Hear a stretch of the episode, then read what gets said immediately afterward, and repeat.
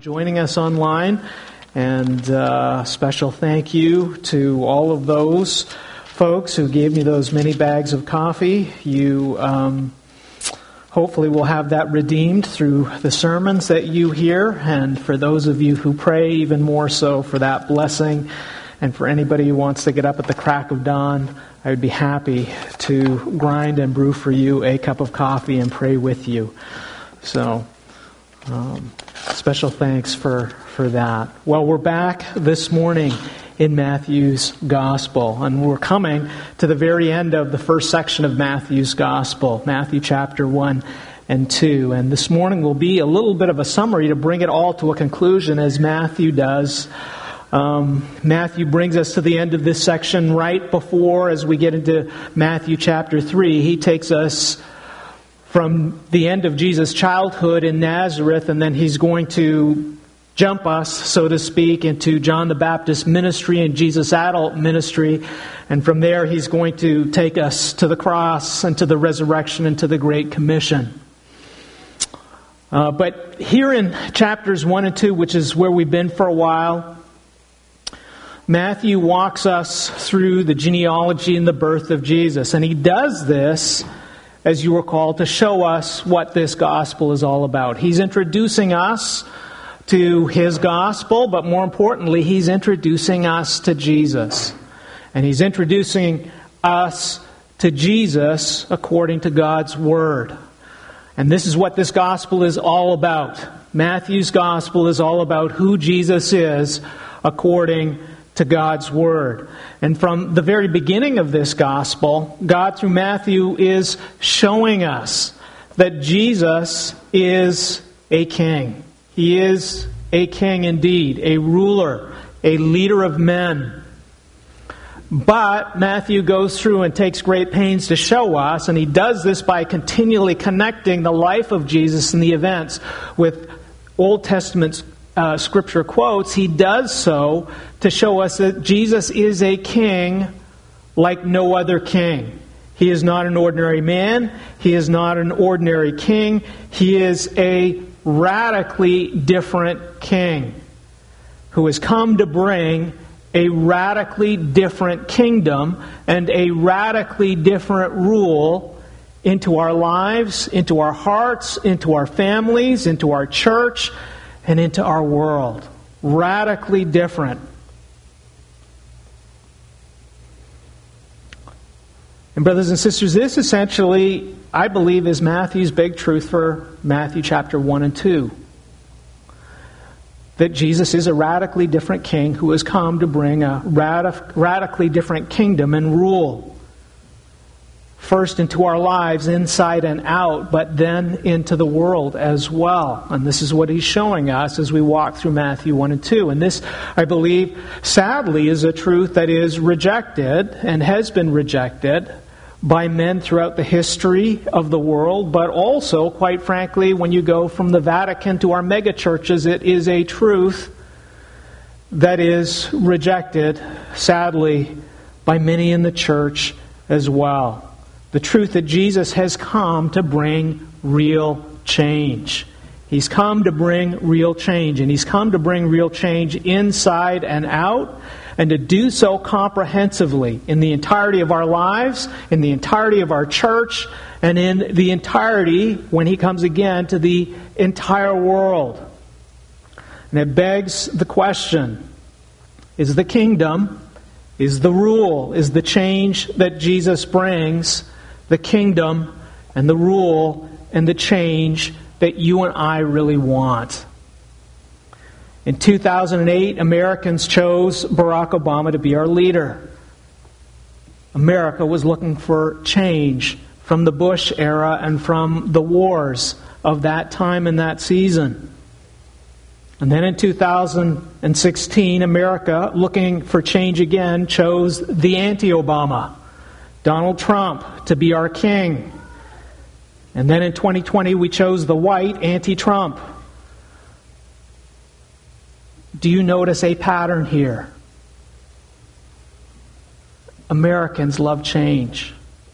That's why Americans came to this country in the first place, be you a merchant or a Puritan. That's why our parents in a nation of immigrants came to this country.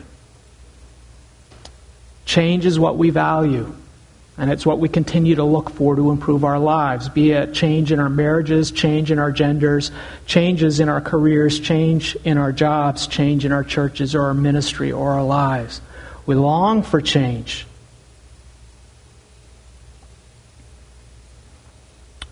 But the good news of Matthew's gospel, brothers and sisters, is that God has given us real change but He's given it to us in one place and one place alone. And that's in our Lord and Savior Jesus Christ. That's in His kingdom, under His rule. And we don't get that change unless He is indeed our King and unless we're willing to leave our kingdoms behind, whatever they may be, and we're willing by faith to follow Him as Savior and Lord and to come into the gift of His kingdom. The good news of the gospel, brothers and sisters, and this is something that's lost, especially for many of us who have grown up in the church, right? We've grown up in the church, we've sang the hymns, we've been to the camps, we've done all these different things. And being a Christian, there's very little difference in our lives. It's more keeping on, keeping on. We're just doing what our parents told us to do would be a good and nice life. But the good news of the gospel, brothers and sisters, whether you were raised in the church, or whether you were not, is that Jesus brings real change. And this is because Jesus is no ordinary man, and he's no ordinary king, and he's come to bring a kingdom, and that means a rule. A rule that is according to God's word. A rule like no other kingdom and rule. A rule that, quite frankly, this world despises and most people don't want especially those who aspire to be rich and powerful and privileged in this world and in this life. If you have your Bibles, please turn with me to the Gospel of Matthew. And you can go to chapter 2. I will read for you the first verse, 1 1. You don't have to turn there, and then I'll drop down to verse 7. And we'll read a significant portion because Matthew is bringing us to the climax or the end of his introduction to Jesus. Matthew 1 1, the book of the genealogy of Jesus Christ, the son of David, the son of Abraham. Now we'll drop down to 2, verse 7. Then Herod summoned the wise men secretly, and he ascertained from them what time the star had appeared. And he sent them to Bethlehem, saying, Go and search diligently for the child, and when you have found him, bring me word that I too may come and worship him. After listening to the king, they went on their way. And behold, the star that they had seen when it rose went before them until it came to rest over the place where the child was. And when they saw the star, they rejoiced exceedingly with great joy. And going into the house, they saw the child with Mary, his mother, and they fell down and they worshiped him. And then, opening their treasures, they offered him gifts gold and frankincense and myrrh. And being warned in a dream not to return to Herod, they departed to their own country by another way. Now, when they had departed, behold, an angel of the Lord appeared to Joseph in a dream and said, Rise. Take the child and his mother and flee to Egypt and remain there until I tell you, for Herod is about to search for the child to destroy him. And he rose and he took the child and his mother by night and departed to Egypt, and he remained there until the death of Herod. And this was to fulfill what the Lord had spoken by the prophet Out of Egypt I called my son. Then Herod, when he saw that he had been tricked by the wise men, he became furious and he sent and killed all the male children in Bethlehem and in all that region who were two years old or under, according to the time that he had ascertained from the wise men. Then was fulfilled what was spoken by the prophet Jeremiah. A voice was heard in Ramah, weeping and loud lamentation, Rachel weeping for her children. She refused to be comforted because they are no more. But when Herod died, behold, an angel of the Lord appeared in a dream to Joseph in Egypt, saying, Rise, take the child and his mother, and go to the land of Israel, for those who sought the child's life are dead. And he rose, and he took the child and his mother, and went to the land of Israel. But when he heard that Archelaus was reigning over Judea in place of his father Herod, he was afraid to go there. And being warned in a dream, he withdrew to the district of Galilee. And he went and lived in a city called Nazareth, so that what was spoken by the prophets might be fulfilled, that he would be called a Nazarene. This is the word of the Lord and the conclusion of Matthew's introduction to our Lord and Savior Jesus Christ. You may have noticed that as we've walked through Matthew 1 and 2, God, through Matthew, has been intentionally contrasting two kings who are different in every possible way. One king, because of all his buildings and all the money he had and all the people he killed, will be called great. And the other will be called a Nazarene. And throughout the Gospels and Acts and throughout history, Nazarene will be the title that the world and those who reject the gospel will give to Jesus and they will give to his followers. And this includes the Apostle Paul. As you read through the Gospels, as you read through Acts, they refer to Jesus' disciples as Nazarenes. Paul, they try and call him a Nazarene as well. And throughout the early history books with uh, Josephus as well, they are referred to as Nazarenes. And in almost every case that this term Nazarene is used, it is being used as an insult.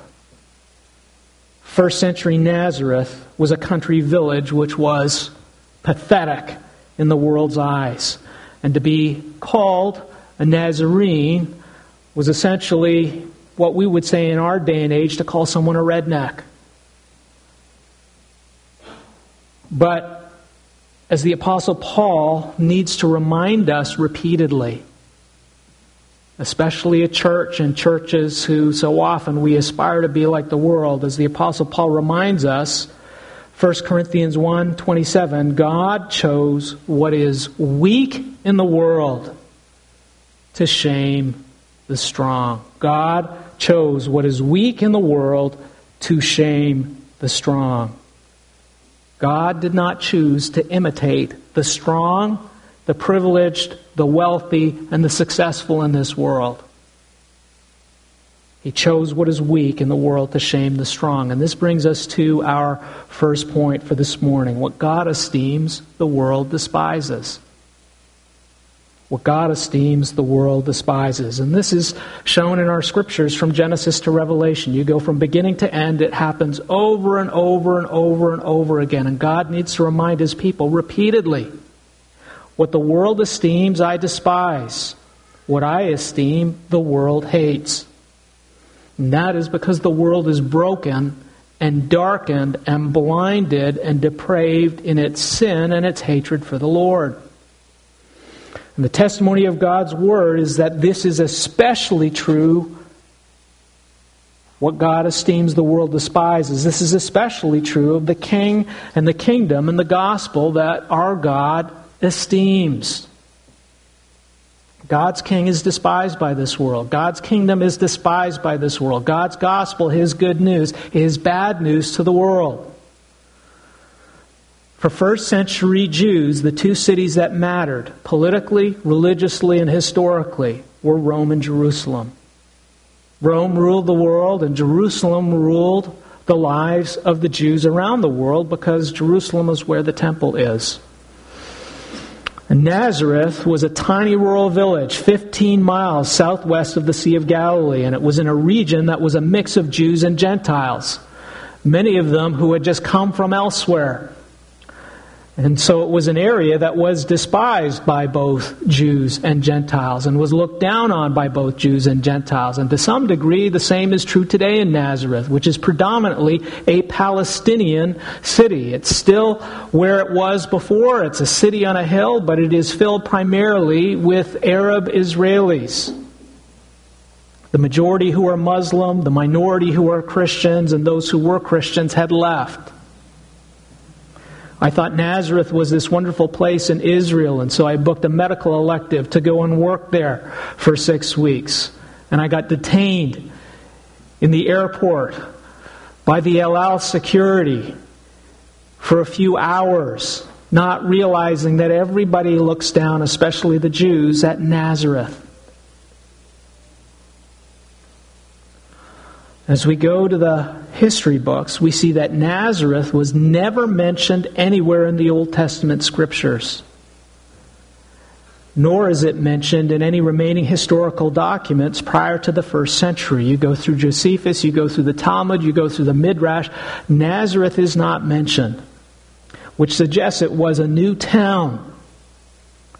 A new town, probably of immigrants, of Jewish and Gentile exiles from different parts of the world who had come to make a go of things.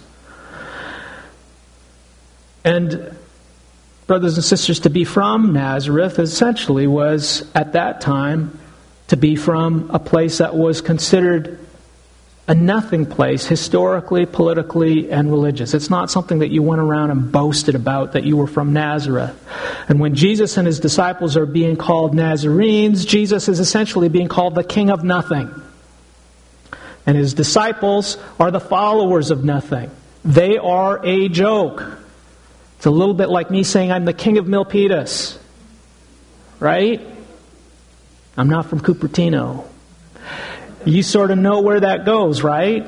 Leon Morris, New Testament scholar, says Jesus the Nazarene, that title, carried with it the overtones of contempt. Contempt, scorn, scoffing. You stand over, you look down. This is less than important. This is less than important than I am. I am more important than this. Who are you? Where were you born? What do you bring to the table? And yet, brothers and sisters, the testimony of Matthew chapter 1 and 2 and the testimony of the gospel is what is a joke to men is precious to God. What is a joke to men is precious to God. Let's stop there for a minute and think about how we look at one another.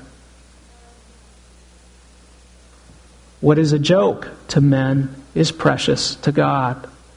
Let's think about what we aspire to on our Instagram and social media and our posts of our, voca- our vacations, our weddings, and all, all of those different things what is a joke to men and what we would never post many times is precious to God. And according to Matthew, from Genesis onwards, all God's roads lead not to Rome, but they lead first to Nazareth. And from verse 19 through 22, God uses, as you go through that last section, He uses two heavenly messages Explicitly, first, the angel comes to Joseph. Secondly, a dream, which is likely uh, the same thing. An angel of the Lord coming to Joseph in a dream. He uses two heavenly interventions, and he uses one earthly dictator, Archelaus, who was the son of Herod and was apparently far worse than Herod, so bad that Rome had to pull him. Okay? God uses heaven and earth to bring Jesus to Nazareth. That's how important this is to God. And we see what Matthew shows us is from Genesis to Joseph, from Bethlehem to Egypt, from Egypt to Nazareth, according to Matthew, Nazareth is the culmination of everything that has come before in Scripture, in history, in heaven, and on earth. Why? Well, Matthew explains in verse 23 so that what was spoken by the prophets might be fulfilled, that he, Jesus, would be called a Nazarene. And with this summary statement, Matthew very clearly is pointing us to God and very specifically to the word God has spoken through his prophets. And this brings us to our second point this morning. God's word reveals who he is and how he shepherds and saves his people. God's word reveals who he is and how he shepherds and saves his people. And where Matthew is taking us with this is he's showing us that who God is and how he saves and he shepherds his people is different from what the world is and how the world shepherds and allegedly saves its people. and the way in which God works and who He is and everything about God and the way He loves and cares for His sheep is consistently rejected and despised and looked down upon by the world. Brothers and sisters, this is a truth that God needs to say to us over and over and over again when we despair, when we're discouraged. I don't look good. I'm not tall enough. I didn't get enough work done this week. I'm not esteemed. A, B, C, D, and E all of those things that the world sells us that only increases our despair. If only you looked this way, if only you were married to this person, if only you had this job, if only you lived in this house, if only you drove this car, and we buy into all that garbage.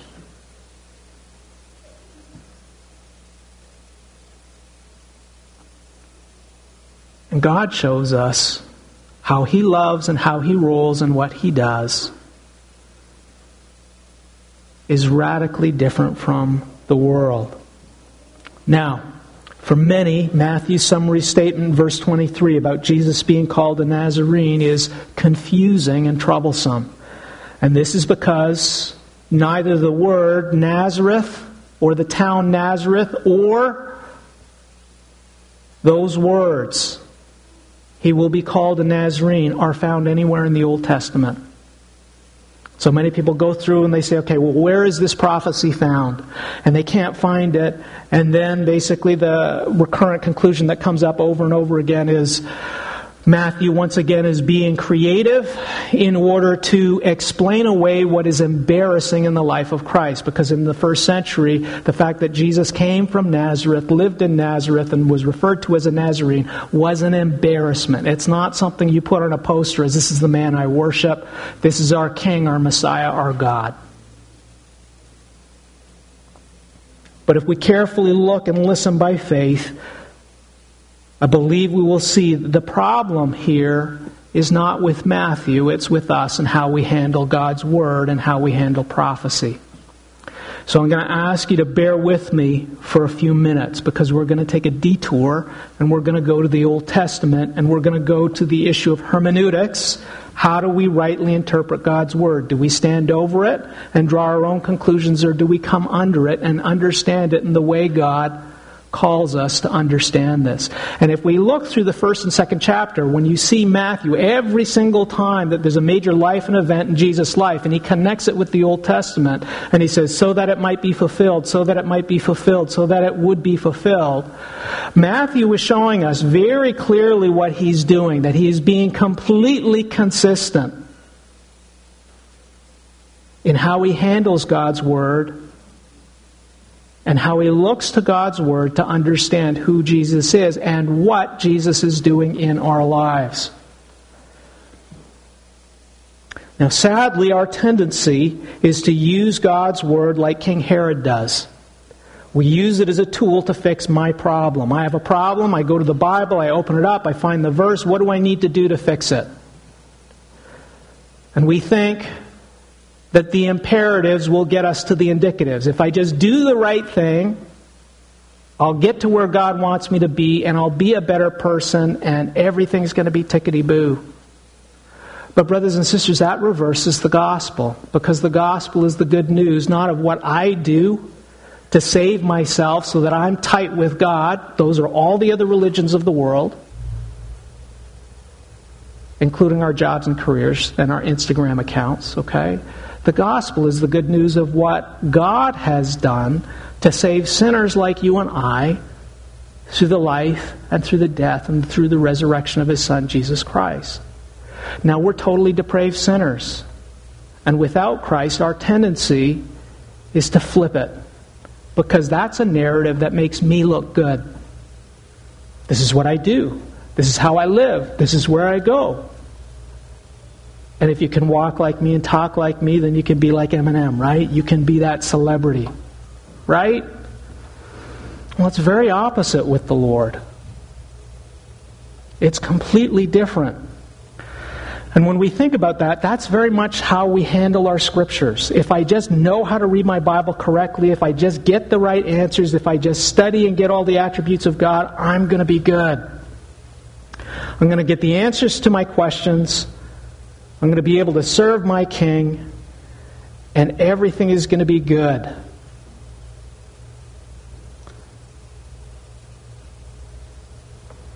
But when we come to Scripture, we see Matthew handle Scripture very differently, as do the prophets. Matthew looks at Scripture as a gift of God's Word that's been given to help me rightly know and love and trust God, to help me know who God is, to help me appreciate what God is doing in my life, and help me to know what God expects of me, which is this very simply to love and trust Him for who He is, according to His Word. That's what God expects from all of us. That's the summation of all the commands from Genesis to Revelation. Will we love and trust God for who He is according to His Word?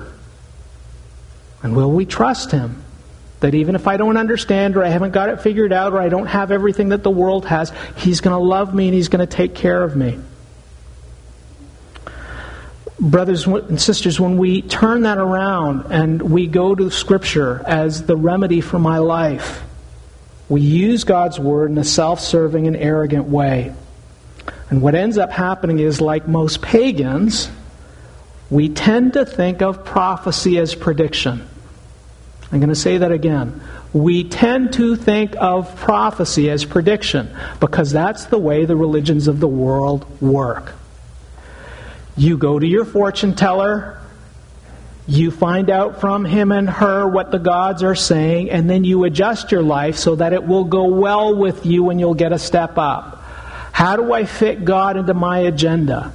We tend to think of prophecy. Okay, something's predicted in the Old Testament. Something's predicted in the book of Revelation. This is the fascination with Revelation. Ooh, ah, this is what God's going to predict. This is the date that Jesus is coming back. This is when it's all going to burn. Let me figure it out so I can run to the hills and build my little place and I can do okay. And we reduce God to a fortune cookie, right? Where we pull that fortune out and we look for the lotto numbers on the back and we hope we win big.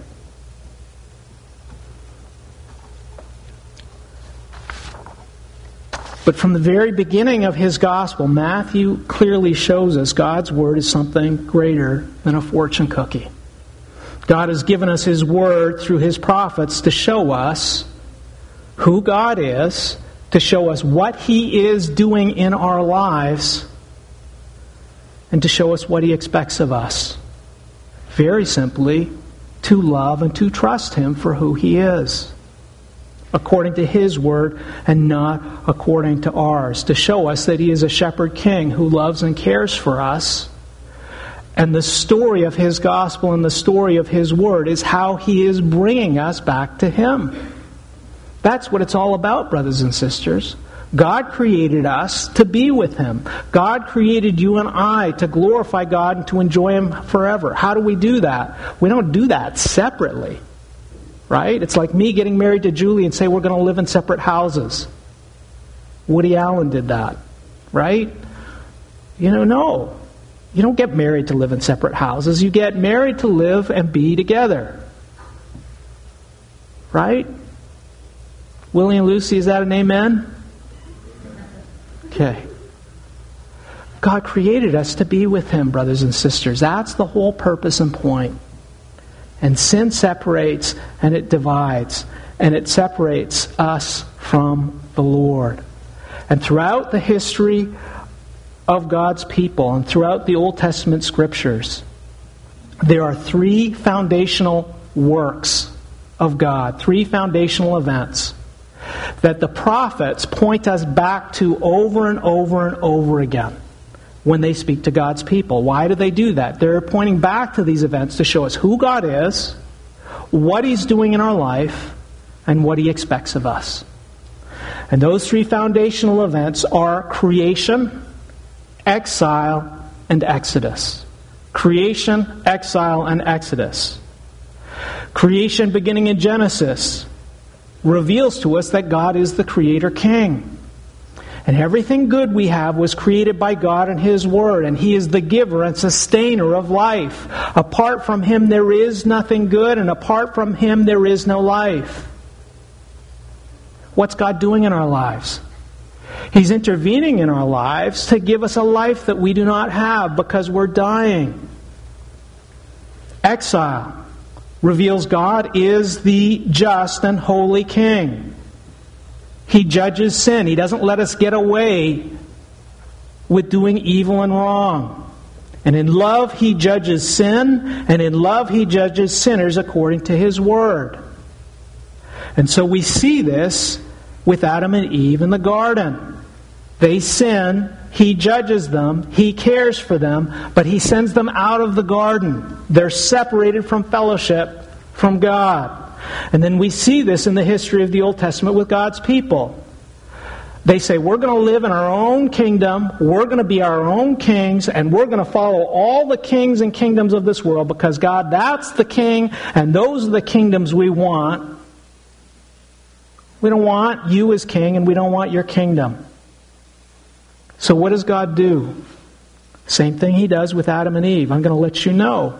I'm going to work in your life. I love you. I'm going to discipline you. I'm going to send you out of the promised land and away from fellowship. This is what you want. You will know what it's like to have the kings and the kingdoms of the world and to no longer have fellowship with me. And why does God do that? He does that to bring them to the end of themselves. So they're no longer about, I'm going to do all these great things and be my own king. No, I'm going to humble myself before the mighty hand of God. I'm going to remember what it was like when I had fellowship with the King. To bring them to the end of themselves and to see their desperation and need for a Creator King, a God who is holy and good. And finally, we have Exodus. Exodus, where God reveals that He is a merciful and gracious and faithful shepherd king. It's not like the other kings. It's not like the other kings who sits at a distance and squeezes you to get every last dime out of you. He is a merciful and gracious and faithful shepherd king who comes to his people to redeem them and to save them and to bring them out of exile, out of slavery, out of the kingdoms of this world, and to bring them home and to bring them back into his kingdom. How does he do that? Well, in the Old Testament with Moses, he spoke to Moses, but he also set up the tabernacle with a pillar of cloud and a pillar of fire by night and cloud by day to let people know that he was present with them. I love you. I'm going to provide a way through the sacrifices to be with you. And as you walk through this wilderness, I'm going to walk with you. And I'm going to bring you home and I'm going to make you my people. He is the good shepherd of Psalm 23 who walks through the valley of the shadow of death, and we will fear no evil because he is with us. Okay, when we come to the New Testament, the Apostle Paul in 1 Corinthians 10, verse 6, explains that these events that happen in the Old Testament happened as an example for us to warn us against idolatry and the word, for example, he uses is the word type or tupos. And the word type or tupos means a mark that comes from something being struck. And it's the idea of a coin where they would strike it or pound it, and the image of the king would be left on that piece of metal. And that piece of metal's value comes not from the metal itself per se, but from the image of the king to show that this piece of metal belongs to the king. And I believe what Paul is pointing out to us is these events that happen in the Old Testament, God is sharing with us a message and a story through the lives and through the history of the saints in the Old Testament. And the value comes is that they are struck by God, they bear His image, and they show us who God is, what He's doing in our lives, and what He expects of us. And so when Matthew uses this phrase, this was to fulfill what was spoken by the prophet, prophet or prophets, he's not narrowly saying, oh, okay, prophecy is prediction. He's saying to us that prophecy, the Old Testament prophets, were speaking to the people of God a message and God's words and message to his people about who he is, what he's doing, and what he expects. This is the gospel, brothers and sisters. This is the good news of God's plan of salvation for his people. And this is the divine message and story that begins in the Old Testament but finds its completion where? The end of the story, the fulfillment, the completion of the story, the completion of all God began with creation, with the exile, and with the Exodus the salvation of his people, bringing them home out of the darkness, is going to be completed and fulfilled, and we're going to see most fully who God is. We're going to see most fully how he works in our lives. We're going to see most fully what he expects of us in the King, who is the complete image of God's glory. And this is our Lord and Savior, Jesus Christ. And so, in those first two chapters, Matthew is walking through and saying, See, see, see, these are all things that the world despises, but these are things that God esteems, and they are all connected with creation, exile, and exodus. Every aspect. And this brings us to our third and final point for this morning. Jesus is the King of God's Word who is esteemed by God but is despised by the world. Jesus is the King of God's Word who is esteemed by God but is despised by the world. Brothers and sisters, so often what we want in this world is what destroys us because our hearts are sinful and our desires are sinful. That's who we are. And God is so gracious and good he does not give us the king or the kingdom that we want. He does not give us the kingdoms that we want. Why don't I have a spouse? Why don't I have a boyfriend? Why don't I have a girlfriend? Why don't I have the house, the job, and the career? Brothers and sisters, if God loves you, He's not going to give you the kings and kingdoms of this world. He's going to give you something much better. He's come to give you a king and a kingdom who are radically different from this world. And this is the summation of Matthew 1 and 2, where Matthew is repeatedly pointing us back to show us this. And so, very briefly, I'm going to walk you through the scripture quotes to show you, I hope, what Matthew is doing. Matthew 1 1, the book of the Genesis of Jesus Christ, the son of David, the son of Abraham.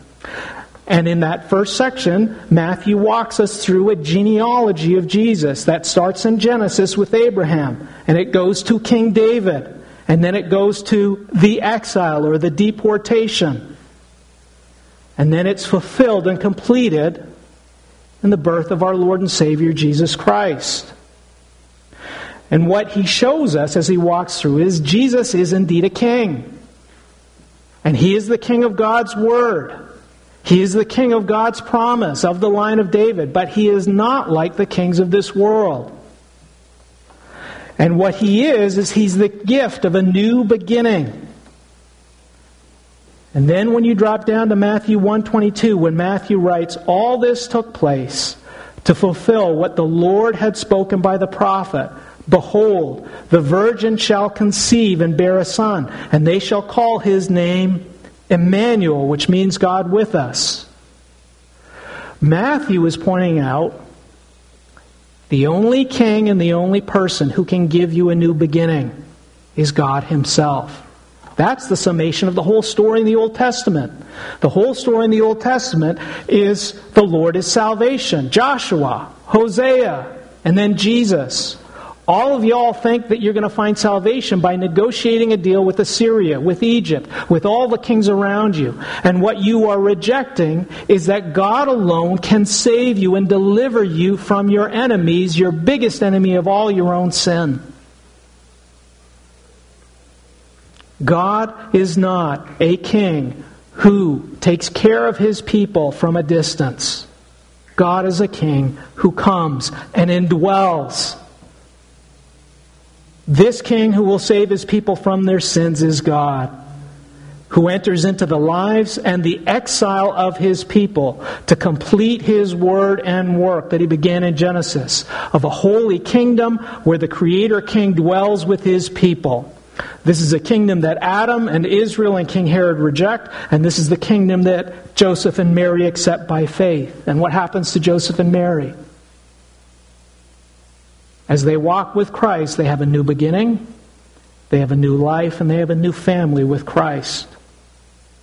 Then, as we come to Matthew 2 1, as the Magi appear in Jerusalem and they bring the good news of the birth of God's King to King Herod, verse 5 and 6, 2, 5 and 6, Matthew writes, For so it is written by the prophet, referring to Micah, And you, O Bethlehem, in the land of Judah, are by no means least among the rulers of Judah, for from you shall come a ruler who will shepherd my people Israel. God's indictment of the kings of the Old Testament is that they were not shepherds, priests and prophets and kings of the Old Testament. You're not shepherds of my people. You don't love them, you don't protect them, you don't feed them, you don't watch over them. You exploit them and you take advantage of them. You're building kingdoms of your own, and you're using my sheep to do it, and you will be judged. But one day I'm going to send a king who you all reject and think nothing of, and he will be a shepherd ruler. Not like y'all, living in your palaces with all your bling. A ruler who will shepherd my people Israel. And so we see Jesus' birth in Bethlehem completes God's promise of a ruler who comes from the least of the villages of Judah. A different kind of king, a different kind of ruler, not like the world, a shepherd king who leads his people to safety and home. How does he do that? He enters into their exile. He enters into their darkness. He spends the evening with his sheep, not in the city, but out in the hills.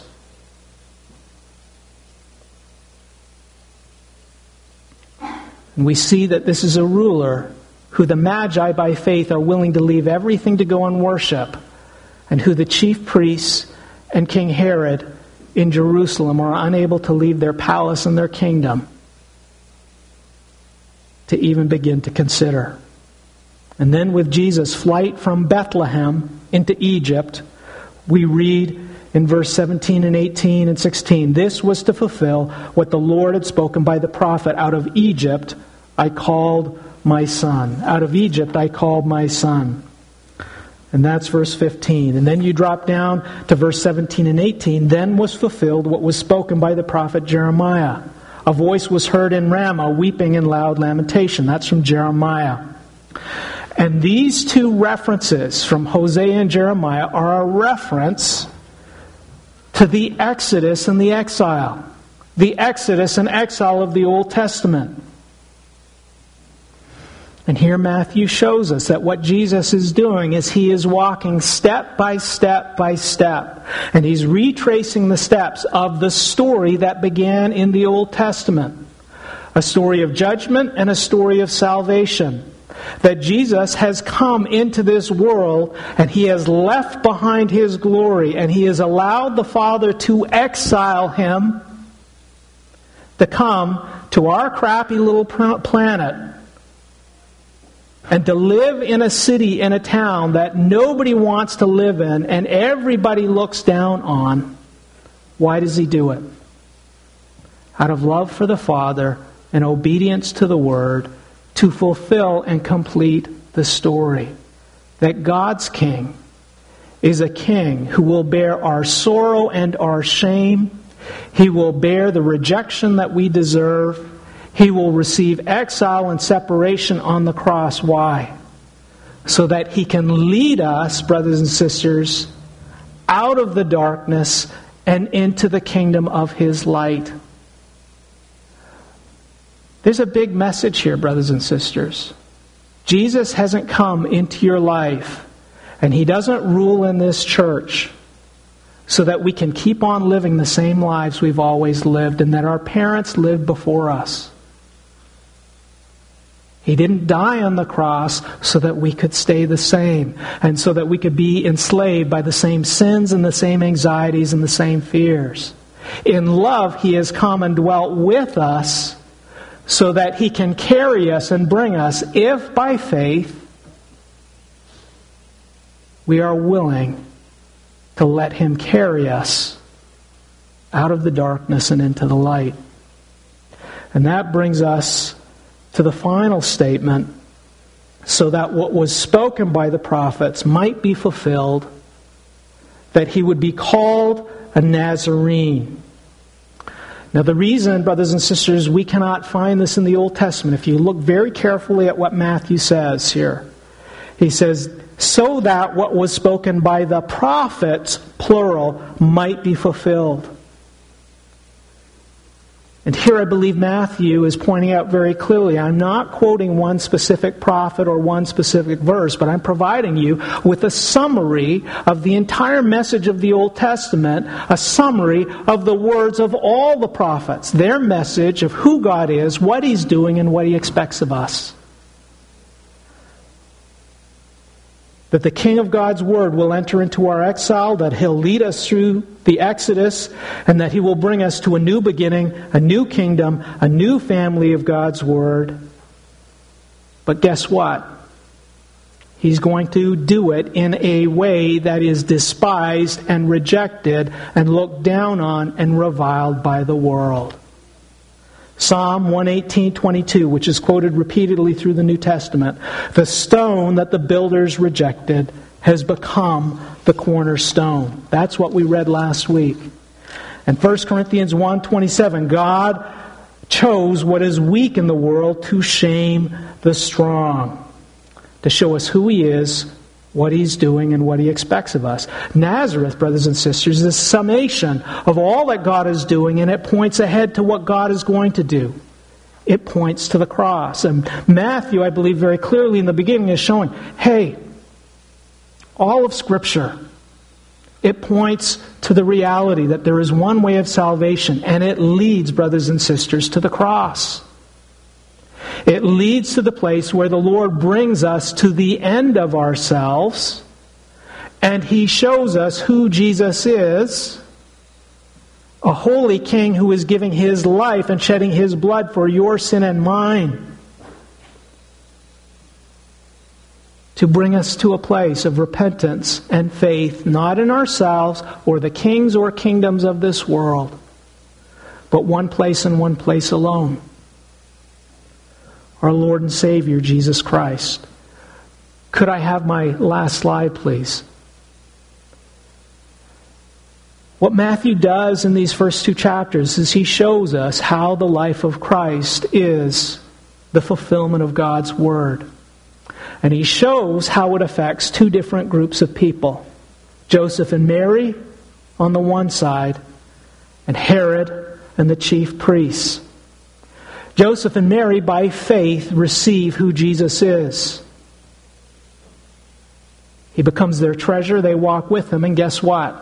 They have to go to Egypt and they have to go to Nazareth. And they live lives of exile with Jesus. And eventually, the Lord will bring them and bring Mary in particular to the cross. It's interesting. The last thing we read about with Joseph is how he obeyed the word of the Lord and how God in him and through him fulfilled his word in the Old Testament. Their lives become rejected, just like Jesus' life. I think Matthew is pointing to the disciples who are reading this and giving them encouragement and saying, listen, if you follow Jesus, your rejection by the world affirms that you're following God's king and not the kings of this world. Because if you were following the kings of this world, you wouldn't be persecuted right now and everything would be tickety boo in the short term, but you're going to lose everything. On the other hand, you have King Herod and you have the chief priests and the scribes who refuse to leave their kingdoms, who live by fear and not by faith And this tension exists throughout the gospel until it leads to the cross. And in, these, in the end, these men who out of fear tried to secure their kingdoms of this world for eternity will lose everything. Brothers and sisters, Matthew is showing us the good news of the gospel. And through the lives of Joseph and Mary, he's showing us that Jesus does indeed bring real change for real people. And he does so through faith and repentance, by which all he's asking us to do is simply to love and trust Jesus for who he is according to God's Word. A love and trust that is expressed very simply by walking with him. Brothers and sisters, whether you're rich or poor, that is good news. It is good news that will bring you to the cross. It will bring you to the end of yourself. And there lies the tension. But, brothers and sisters, as God brings us to the end of ourselves, He brings us to Christ. And He gives us a king who is radically different than the kings of this world. And He brings us into a kingdom that is radically different from the kingdoms of this world. He gives us the pearl of great price. He gives us the treasure of infinite worth. Brothers and sisters, He gives us Himself. Do you want real change, brothers and sisters? Do you read your Bible to figure out all the things that you need to do or know about God? Or are you willing to walk by faith with the King who fulfills all of God's good promises in you? Let's close in prayer. Lord Jesus, you have come to change us. You have come to be our King. Thank you for bringing us a kingdom that is rejected by men, but is esteemed by your Father in heaven. Lord Jesus, help us to see with your eyes and to see the joy and delight of what it means to be on a path that ultimately is about being with you. In your name we pray. Amen.